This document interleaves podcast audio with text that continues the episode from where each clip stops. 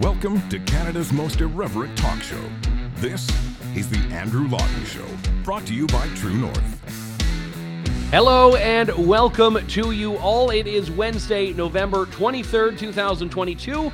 This is another edition of The Andrew Lawton Show, Canada's most irreverent talk show on True North. You got to be very careful. Sometimes, if you're typing that out, it auto corrects you to irrelevant. And I, I mean, that may actually be what the show is sometimes, Canada's most irrelevant show. I try to be irreverent and never irrelevant, but uh, sometimes you mix those up and you give your critics lots of ammunition. But uh, regardless, I thank all of you for tuning in as we stand up for your freedom. That is really the theme of the show, I think, most days, but certainly today, as we talk about your freedom to protest, your freedom from vaccine mandates, and also your freedom to own property, which is also under attack by a liberal amendment that will dramatically expand the guns on the list that the government wants to prohibit. This was a an amendment put forward on committee yesterday that has gotten virtually no. I did a, a, a look up this about five minutes ago. And as of when I looked, it had not a single mainstream media story about.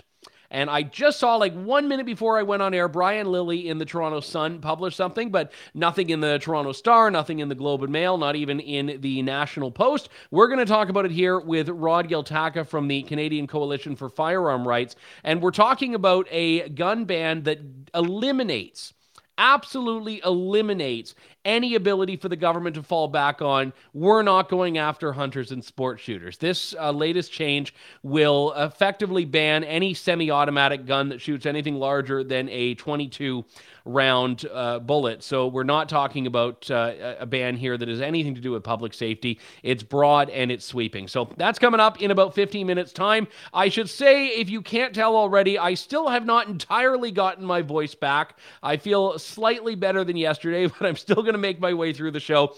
I should have found some like 10 minute long clip that I could play just to uh, give myself a bit of a break. But uh, we have a few smaller clips that we'll get to, uh, but they are not enough. They're not for my benefit. They're for your benefit. So I do hope you enjoy before we get into all the firearm stuff, I want to talk a little bit about the Public Order Emergency Commission today, where we're just like ro- rotating through the cabinet ministers that had portfolios which were adjacent to or directly involved in the Emergencies Act. Yesterday, we had Marco Mendicino. Two days ago, we had Bill Blair. We also had uh, Dominic LeBlanc yesterday. And today, we had three ministers. We were getting spoiled. Uh, three's a crowd, they say. Uh, who do, I've already forgot. So many of them are so forgettable now. I'm trying to remember who. Uh, the first one was David Lametti, the justice minister, who took us most of the day.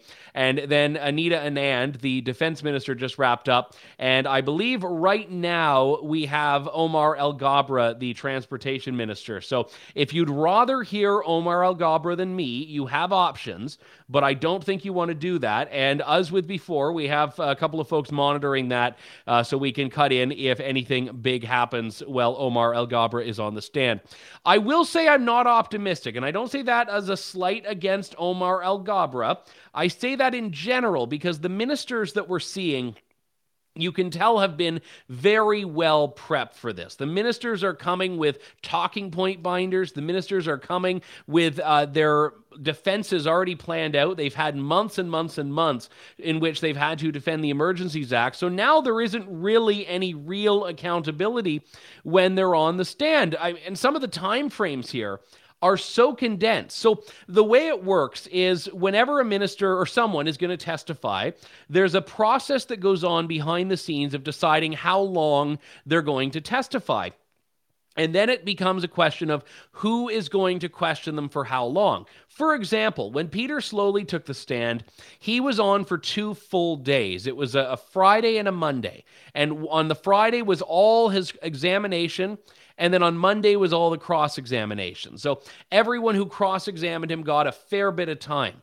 You look at some other people that have been up there, like Anita Anand. She was on the stand for, I think, maybe two hours. And in that time, there's, you know, maybe 30 to 45 minutes for her to be questioned by commission counsel, uh, 15 minutes to be cross examined by this party. And some of them get like five minutes with her. And when she gives a long, meandering answer, like there was one exchange that Anita Anand had with a lawyer for the Canadian Civil Liberties Association. I won't play it for you because it already, you know, took two minutes off of my life. I don't need you to suffer through that as well. But she was asked, it was like a simple yes or no question. You were out of the country for the first week of the convoy protest, right? And Anita Anand goes, I was in Ukraine. I was in Latvia. I was in Belgium. I was talking to our partners of the Russia's invasion of Ukraine, and we were preparing Canada's strong defense. And we were, and I was like, "Oh my good, ma'am, this is a Wendy's for crying out loud." It was a yes or no question. Were you in the country? No. Done. Move on. But that eats up like, you know, 80% of the five minutes or whatever it was. And, you know, the lawyer was able to ask a few more questions of Minister Anand. You, you start to be very careful about what you ask. And it's like you know checking your rhetorical ammo because you only have you know three sentences that you can get out. So you choose them very carefully.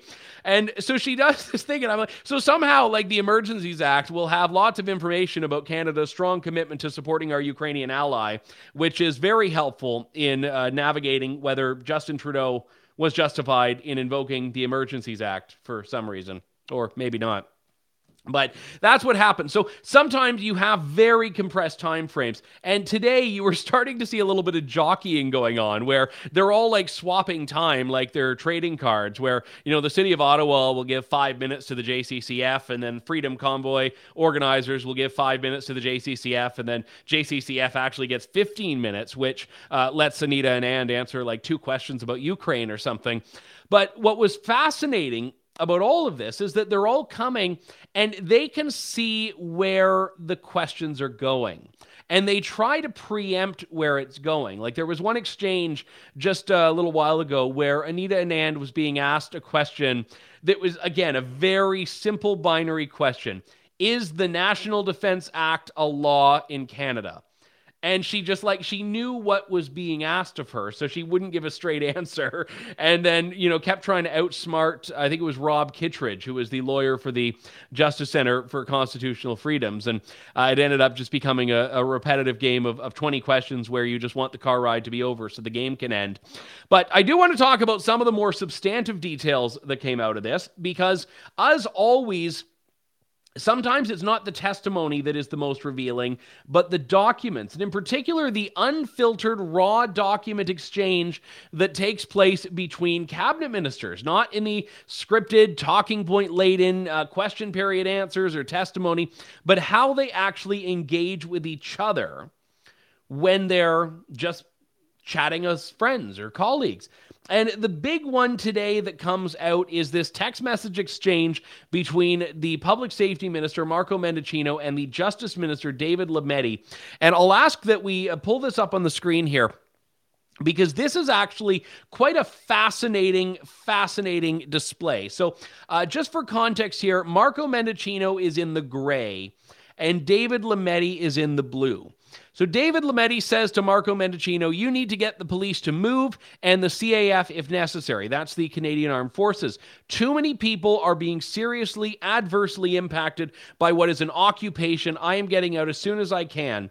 People are looking to us slash you for leadership and not stupid people. People like Carney, Kath, my team. Okay, pull this down for a second. So, just for context, this is on February 2nd. So the convoy has not even been in Ottawa for a full week at this time. February 2nd. So, the reason I bring this up is because this exchange is happening. The convoy got there earlier, like the early days of the convoy were on the Friday. And uh, it's now been Saturday, Sunday, Monday, Tuesday, Wednesday, five days. And Marco Mendicino is now getting like a call from Justice Minister David Lametti, uh, essentially calling on him to bring in the police, to direct police, to send in the military, to do all of this stuff. Uh, but then the absolute best part of this People are looking to us and you for leadership, not stupid people. People like Mark Carney, and I assume Catherine McKenna is Kath. It might be like Catherine McKenney, the non binary uh, counselor and uh, former mayoral candidate. Uh, and so it might have been them, but I think it was Catherine McKenna and Mark Carney. So all of a sudden, government policy in this country is being done to pacify Mark Carney and Catherine McKenna, not the rest of you idiots. You're all stupid people. Your opinions don't matter. We got to keep Mark Carney and Catherine McKenna happy.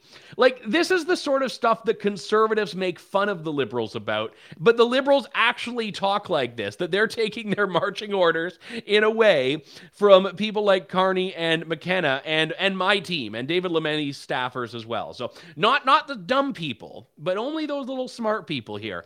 And they're saying that they take their marching orders from from the uh, from them apparently. So that is, I think, part of it. But if we can throw the text message back up on the screen there. Uh, so that's what uh, David Lametti says to Marco Mendicino. And then Marco says, How many tanks are you asking for? I just want to ask Anita how many we've got on hand. And then a couple hours later, at 10:57 p.m., David Lametti says, "I reckon one will do." You got to like include the inflection for the exclamation mark. I reckon one will do. So David Lametti says one tank is what they think they'll need to go in and break up this group of peaceful protesters five days after they arrived in Ottawa. Now, if you look at that on its face, you think, wow, this seems pretty damaging that they were talking about sending in the military. Well, you just need to get a sense of humor. Here's how David Lametti explains it. Remember, I'm interacting here as a colleague and Minister of Justice around the cabinet table. I'm not interacting as Attorney General. Minister Mendicino and I have a close relationship. There's some banter here. There's some humor here. That's a reference to my favorite Christmas movie, uh, the quick, quick, quick part. Um, and so I think I think we could take the temperature down here. Oh, it's, it's just a little bit of banter. Just a little bit of banter, just a little bit of humor. You know, when I banter with my friends, I always talk about sending in the tanks. But the great thing is, when you actually have the power to do it, this banter takes a little bit of a different tone. It's like, uh, just imagine, like, in fairness to David Lametti, I can't believe I'm about to say this. If I were the CIA director, and I were to have like a casual conversation with friends, I would probably just like joke about having people assassinated. Like that sounds like something that would be fun to do for the first three weeks of your job. Not actually doing it, but I'd be like, oh, you know, you want me to have him whacked or something? I know a guy. But then I'm like, it's different if you actually do it after. So I don't buy the this is just playful joking banter when the government actually came perilously close to sending in the military, and certainly when the government later used wartime powers, which is what the Emergencies Act bestows upon them to crack down on protesters. So it's not a joke when you actually start living the punchline of it, which is what David Lametti and Marco Mendicino and their colleagues around the cabinet table did in about two weeks from that message being sent. So, yeah, I'm all for gallows humor, but you can't just retreat to this, ooh, I'm just kidding, when it sounds like you're seriously considering those policies. And I mean, all these comparisons to Tiananmen Square that have been going rampant on Twitter today, I kind of get those. I absolutely get those because the government was using that kind of rhetoric. And remember when there were those leaked uh, WhatsApp messages from RCMP officers talking about how oh don't don't arrest them all. We want to get in and get our overtime. And oh you know wait till they hear our jackboots on the ground. And oh you know I love how you trampled that indigenous lady. Maybe we can practice that maneuver when we get back to camp. Or I'm paraphrasing but that was the sentiment in those messages that were leaked. So I get when you have a high stress, tense job and you're in a tense situation, you crack jokes about things. But these don't actually sound like jokes when you see how the government responded. And that is so critical. And I will say, there was a remarkable bit of self awareness that came from one of the exchanges that we saw in the evidence here. Now, this is a text message exchange about the Emergencies Act one day before the Emergencies Act was invoked. And it's between Greg Fergus, who's a, backbench Liberal MP, and David Lametti. Why don't you take a look at this?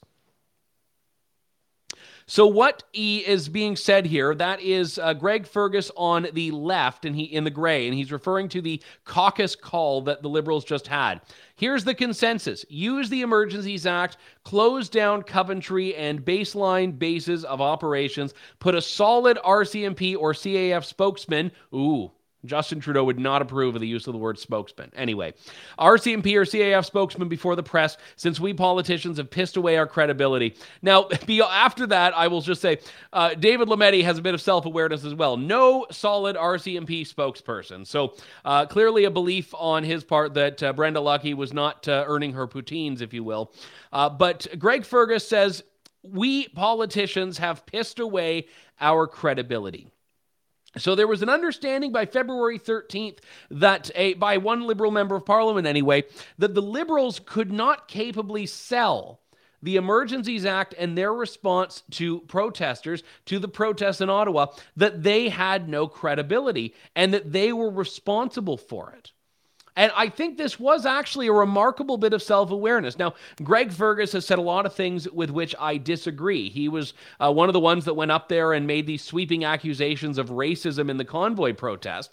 And obviously, it sounds like there was consensus. The Liberal caucus was on board with use of the Emergencies Act, but a lot of them we know were kind of coerced into it. There were people that raised some frustrations like uh, Nathaniel Erskine Smith and Joel Lightbound and they only went along with it because they had to, thanks to Justin Trudeau's declaration that this was going to be a confidence vote, and ergo one that he needed to whip.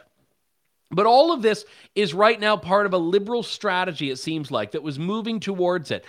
David Lametti was talking about the Emergencies Act going back to February 3rd. So the convoy hadn't even been there a week, and he was already talking about Emergencies Act powers. And that's why I actually don't think it was just in jest when he talks about sending in a tank, which, by the way, reminded me of this like 16 year old fear mongering campaign ad that the Liberals used against Stephen Harper in the 2006 election. It's a famous one, but take a look. Stephen Harper actually announced he wants to increase military presence in our cities. Canadian cities. Soldiers with guns. In our cities. In Canada. We did not make this up. Choose your Canada. No, you weren't making it up. Except you were the ones doing it. Tanks in our streets, in our cities. We are not making this up. Well, no, you're not. You're doing it. You're, you're actually doing it or talking about doing it. So, my goodness, this is a fascinating, fascinating display. Now, I think what's interesting here is that the government has positioned itself as being incredibly transparent about all of this. But yesterday, as we saw, they were fighting tooth and nail to maintain redactions of documents that they've published. They're not entirely waiving cabinet confidence, and they're still holding firm on solicitor client privilege. And I, I want to play this clip from David Lametti, who is both the Justice Minister and the Attorney General, which means he is the Government of Canada's lawyer. And the government's lawyer actually are sorry the lawyer representing the government in the committee hearing so not lametti uh, preemptively asserted solicitor client privilege to prevent david lametti from speaking about things that involved his advice to the government that was legal advice. Take a look. Thank you. Good morning commissioner. It's andrea gonzalez counsel for the government of canada. Um, the next witness will be uh, minister of justice david lametti in addition to being Minister of Justice, of course, um, Minister of Just, uh, the Minister is the Attorney General of Canada, the lawyer to the Government of Canada. And I wanted to put on the record that the Government of Canada continues to assert and maintain uh, all of its claims of solicitor client privilege in respect of all legal advice and opinions. Minister Lametti's attendance here uh, as a witness is not a waiver of any claims of privilege by the Government of Canada, which he has an obligation to protect. We will be objecting to, and Minister Lametti will be refusing to answer all questions that would delve into areas of solicitor client privilege. So I just wanted to put that on the record at the front end, um, and hopefully examinations um, can be appropriately tailored to keep the objections to a minimum. Okay, well, it will be an interesting maneuver uh, throughout the testimony, but I'm sure everyone will be on their guard. So, uh, with that, perhaps we can swear the witness. Now, at the end of uh, Minister Lametti's testimony, the commissioner was very measured about it, but he was raising issues about how all of a sudden this privilege is blocking what's become a, a pretty significant part of this uh, this inquiry, which is what legal advice the government had on the Emergencies Act. Now, I am not a lawyer, which is probably a very good thing for would-be clients of mine. But the thing that's interesting about this is that I realize solicitor-client privilege is sacrosanct. It's very important, and you know even the government is entitled to solicitor-client privilege. But we're talking about legislation that is under investigation right now. And we're talking about legislation where the government's legal advice is very important to what information the government had about the applicability of the Emergencies Act. Because remember, if you do a plain text reading of the Emergencies Act, it says that a threat to the security of Canada has a definition that is the, the one set out in the CSIS Act. And if you read the CSIS Act, you don't see anything there supporting the government's interpretation that that existed in Canada. And the government has now said, and we've heard from a couple of witnesses, that, well, there's sort of a broader definition than just the CSIS Act, but nowhere in the legislation does it say that. So if the government went to its lawyer, David Lametti, and said, uh, Counselor, tell us, where is our legal basis for this? I think his advice is entirely material. And it's despicable that this government claims to be transparent. They're like, oh, we're so transparent, we're even sharing joking text messages between ministers. But they're not sharing the stuff that actually matters, the stuff that gets to the core of why the government thought it could pull one over on Canadians, suspend their civil liberties, all the while claiming they were not.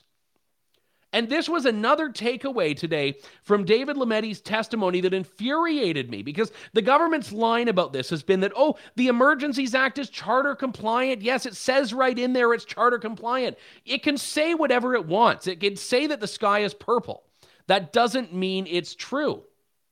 Because we know that police went in and removed protesters that were on sidewalks, that were behaving peacefully, that didn't have trucks and threatened them with arrest if they did not leave. Lametti was questioned about that. Watch. When Minister Mendicino was here yesterday, he, he said that he he believed that uh, although the uh, he, he would characterize, I think, it the same way that the protest was illegal, that there were thousands of people who were aiming to protest lawfully and thousands of people who were. So, not people who were blocking trucks, people who were simply on the streets, on their feet, protesting peacefully. Yep, I grant you that possibility. Okay. Um, and the orders that were put in place under the Emergencies Act um, required those people to to leave the area. That's correct. Well.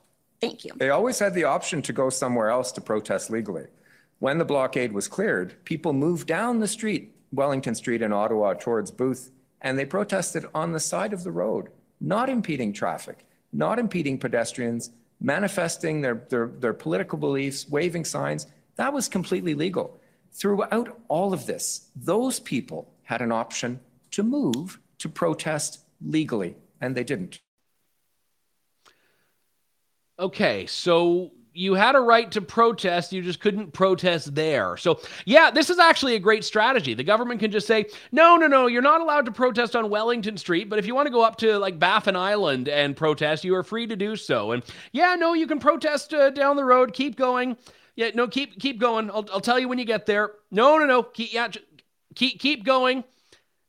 If I can still see you, you're too close. Yeah, okay. Uh, yeah, more, more, more. Just, just go so far away we can't see you. That is not defending the right of lawful assembly. So, Minister Lametti's point here is that, oh, anyone could keep protesting, they just had to move. Well, that doesn't deal with the question that, first off, government never communicated to that, police never communicated that. Which is why there were stories of folks being threatened with arrest or actually arrested who had no vehicles that were just walking down Albert Street. And this was something that, even if the government intended it, which I don't believe it did, was not filtering down to the situation on the ground. So we are going to talk about this more in future shows, but again, the, the, man does not live on Public Order Emergency Commission alone. I want to talk about this story, which has not gotten a lot of coverage. In fact, as of last look, had no coverage in the mainstream media, and that is the amendment put forward by the Liberals in committee to Bill C 21. This is the firearms regulation bill that's coming down the pipeline. And this amendment, I just want to read directly from the uh, amendments that were put forward before committee changes the definition or adds to the definition of a prohibited firearm the following a firearm that is a rifle or shotgun that is capable of discharging center fire ammunition in a semi-automatic, uh, semi-automatic manner and that is designed to accept a detachable cartridge magazine with a capacity greater than five cartridges of the type for which the firearm was originally des- designed. Now, if you're a gun owner, you're seething right now. If you're not a gun owner, you're like, what the hell did he just say? it, it is a firearm that has a, a round of ammunition that's basically anything other than a, a 22, which is a, a little tiny cartridge, and has a magazine that takes more than five rounds of ammunition. Let's talk about why this matters. Rod Giltaca is here, head of the Canadian Coalition for Firearm Rights. Rod, good to talk to you as always. Thanks for coming on today. Thanks for having me. So, what what types of guns are we talking about here that are not prohibited already by the Liberals that would be caught by this amendment? Well, for all intents and purposes, it's uh, center fire, semi automatic rifles and shotguns that can take a detachable magazine. So there's some nuance there when you talked about a magazine that could, that was, uh, or a firearm that was originally designed to take a magazine that could uh, hold more than five rounds. There's, there's a lot of nuance there, but basically, any magazine fed firearm could take a, a magazine that could hold more than the prescribed number of rounds if you get a hold of it. And who knows what it was designed for in the first place? It was just magazine fed.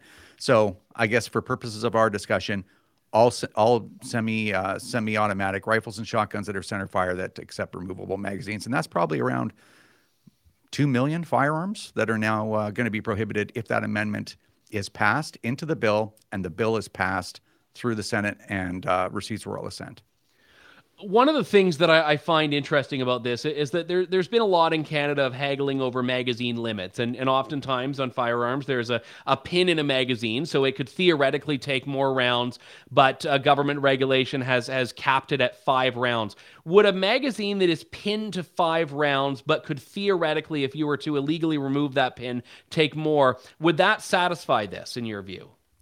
Well, the, the way that it's worded is quite ambiguous, and those are the kinds of laws that the government seems to love. They don't like, you know, straightforward stuff. Um, but the way that it's written, it's it's like uh, I guess we'll use the most infamous rifle ever, which is the AR-15, which is just just another semi-automatic rifle, just like any other. It was designed originally to have a 30-round magazine. But of course, in Canada, we can't have those. It's apparently too dangerous. So we have a, a pin inserted, a rivet to to uh, limit it to five rounds. But that firearm was originally designed to hold a 30 round, to use a 30 round magazine. And so, thus, it would now be prohibited. If, it, if the original design had some stubby little five round magazine, it would apparently be okay. So, again, more completely nonsensical, ridiculous rules designed for one reason it's just to punish people that are unlikely to vote for the Liberals.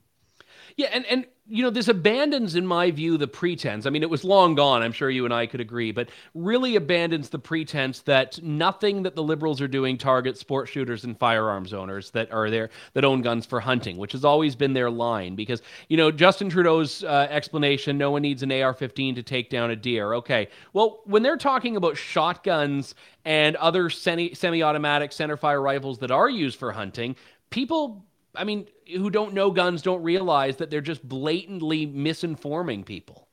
Yeah, it's it's it's uh it, it's all gaslighting.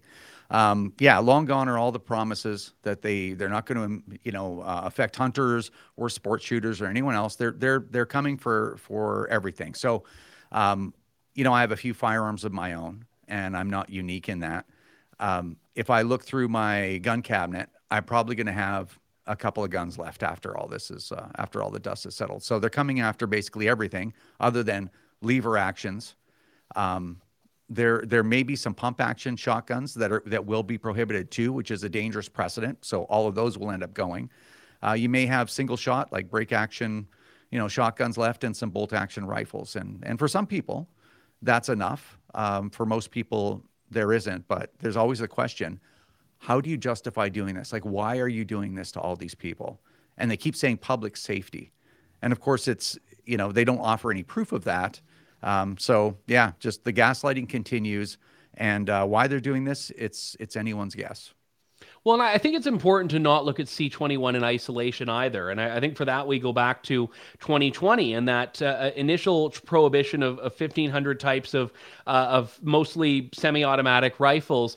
And then you follow that with their efforts to uh, ban handguns. And then you follow that with uh, this latest amendment in C21. And, and you are right that at a certain point, they're attacking in very rapid succession uh, almost every type of firearm, except for, uh, like, at the end of it, it's going to be you can have a Revolutionary War musket, and that'll be it. And then that'll go. Well, it's uh, apparently they're going to include the SKS in this and some rimfire rifles as well, just because they look scary. Uh, this is this is they're, you know, it's funny because even one of those like tactical looking 22s, which I think most yeah. gun owners think are kind of ridiculous, but but those those 22s that look scary, they could be prohibited in your view. Well, yeah, and, and I mean, I think the the salient point here is everything that the liberal government says, and let's not forget the culpability of the NDP and um, and the Bloc Québécois because they're supporting this too. Everything they say to you is a lie. It, it is it is a lie, top to bottom. Um, and you know, first first it's like, oh, it's only these guns, just these dangerous assault weapons. Are they assault weapons? No, but we have we're going to call them assault style, so that's close enough. So they had that whole thing. We're going to buy them back. It's like, no, we're not going to buy them back. It's almost three years later, nothing's nothing's forthcoming. They have nothing. Then it's like, well, handguns. Oh, we're not. And then, I, of course, I went to committee on Bill C 21, and I have the NDP MP, um, Alistair MacGregor, say, well, nobody's really banning your handguns, right? It's a freeze. Let's let's uh, let's be clear. And I'm like, what do you mean? If I I have handguns, so if I die, the RCMP are going to come to the house. They're going to take them from my grieving widow and my kids that are licensed, and they're going to take them without any compensation and destroy them. And they'll take them by force. They'll be like, well, either you give them up or you go to jail. So, but it's not a ban. Don't call it a ban. So, I think you were just talking about the the uh, the Emergencies Act inquiry and how they keep saying these things, even though they're demonstrably untrue. And I mean, this is this this is a government. The, these are a group of people I, I don't think that we've ever seen before, not at this level. No, and, and you and I have talked about this in the past, and, and you were uh, very graciously a, a, big supporter of and, and star in the documentary I did about this uh, a, a, year and a half back. Uh, you know, and, and the, the public education about guns has always been, I think, very poor. And it's not for, for lack of effort on the part of gun owners. It's that gun owners are a very small minority, relatively speaking, of, of the Canadian population. And, and you have a lot of urbanites in this country that have never encountered a gun and to their knowledge have probably never met a gun owner that really buy into the narrative that they're fed by the government and, and fed by a lot of the mainstream media in this country. And when stuff like this happens, it's terrible that if a conservative leader puts forward a very sensible opposition to this, they get cast into that, oh, he wants everyone walking around, you know, with an AR 15 on the streets. It's like, no, that's not what's being debated here. Yeah, they want to make assault weapons legal again. And I mean, it's such a misleading, it's such a misleading statement on its face because assault weapons have been banned since 1977.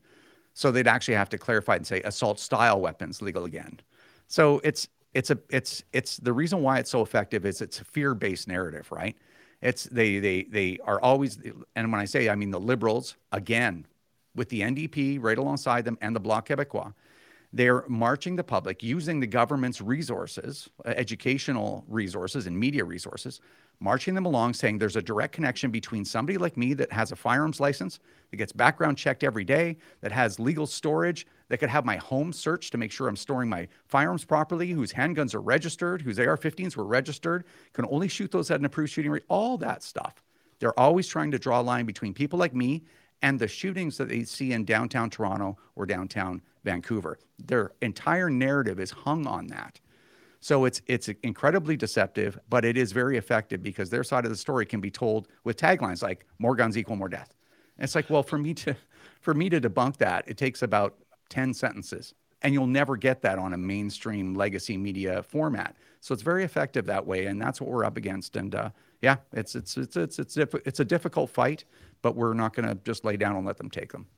Uh, you mentioned the SKS. Now, just for, for people that don't know, the SKS, they're mass produced Soviet you, often rifles that uh, you could just buy for dirt cheap because they're surplus. I mean, I think a lot of people get them for like under 200 bucks back in the day. Maybe they're a little bit more now. Uh, they're semi automatic. They're not particularly accurate. They're dirty, but they're fun to shoot. They're fun. They look cool. Uh, and, and there are, I don't know if there's an exact number, but I would assume there have to be tens of thousands of these in Canada right now, correct? About a million of them a million SKSs, and and yeah. they're they're non-restricted, which means that if you have a license, you buy one. It's not registered to you. Something like this, I I feel is just logistically impossible to prohibit because you, you can't enforce it when you don't know where these things are. And so if the law-abiding, dutiful, diligent citizens will hand theirs back into the government, and the people that don't have regard for the law will still have them.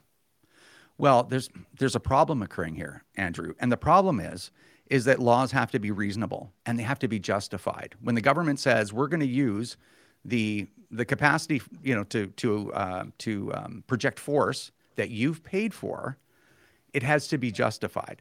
So what they're saying is we're going to use that force on you. Doesn't matter. This is part of our political agenda. And what happens is reasonable law-abiding people are just like, well, wait a minute. This isn't fair. This is wrong. I'm actually you're extracting money and taxes from me in order to be able to do this to me, I'm going to consider noncompliance. And the minute that you start looking at a scenario that, like right now, what the government's doing, and you're like a reasonable person might start considering noncompliance, like that is that is creating cracks. That's a violation of the, of the social contract, is what they're doing right now. But it's creating cracks in in in our society, and that's that's bad. So you know, while this seems to be a big joke to liberal MPs and liberal supporters, while they think this is funny, doing this to, well, probably a, a, roughly a million Canadians are licensed to own these firearms. Well, I guess I guess 2.2 million, but a million Canadians probably own these firearms. They seem to think this is funny, but it's not funny. It's very corrosive to our society.